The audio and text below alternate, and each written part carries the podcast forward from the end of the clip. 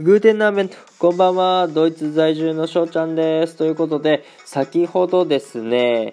特別編シリーズドイツでサッカーをするまでの道のりエピソード7っていうのを収録が終わりまして、まあそれの報告ということでね、この枠を開かせていただいたんですけども、そうね、この特別編シリーズっていうのは僕のこれまでのサッカー人生、えー、が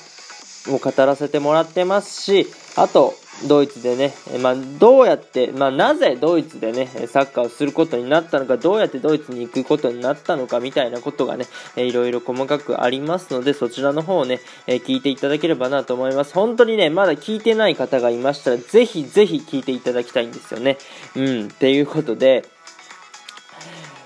そうこれを聞けば僕のサッカー人生が知れるっていうねそういう内容になっております。で結構ね、えー、僕よ曲折いいこともあればあ悔しい思いもしたこといろいろありましたけどそういうね、えー、いった内容をとりあえずこの7つのエピソードでね、えー、凝縮させてもらってますので本当に皆さん聞いていただければなと思います。本当にね皆さん聞いてほしいです。はいもうお願いします。ということで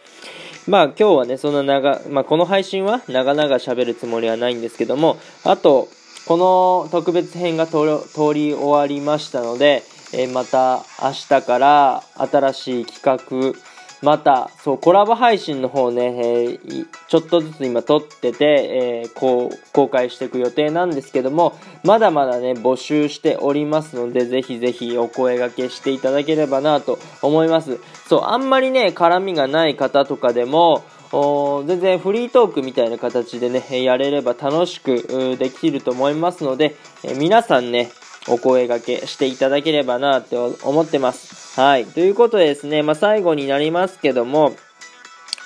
まあ、これからもね、えー、ラジオトークでいろんな配信をしていこうと思いますので、ぜひともね、よろしくお願いします。お便り等とかもいただいててね、まあ、質問だったりはするんですけど、それもね、えー、また配信の方で残していくので、そちらもよろしくお願いします。はい。そしてやっぱりこのね、えー、ラジオの方、そして Twitter、Instagram のね、フォローも皆さんよろしくお願いします。そして、まあ質問、ご感想等ですね、そういうのがあれば、質問箱や Twitter のリプライ、DM 匿名で質問できるペイングでもね、受け付けておりますので、お気軽にお問い合わせください。それではまた次回お会いしましょう。ビスダチュース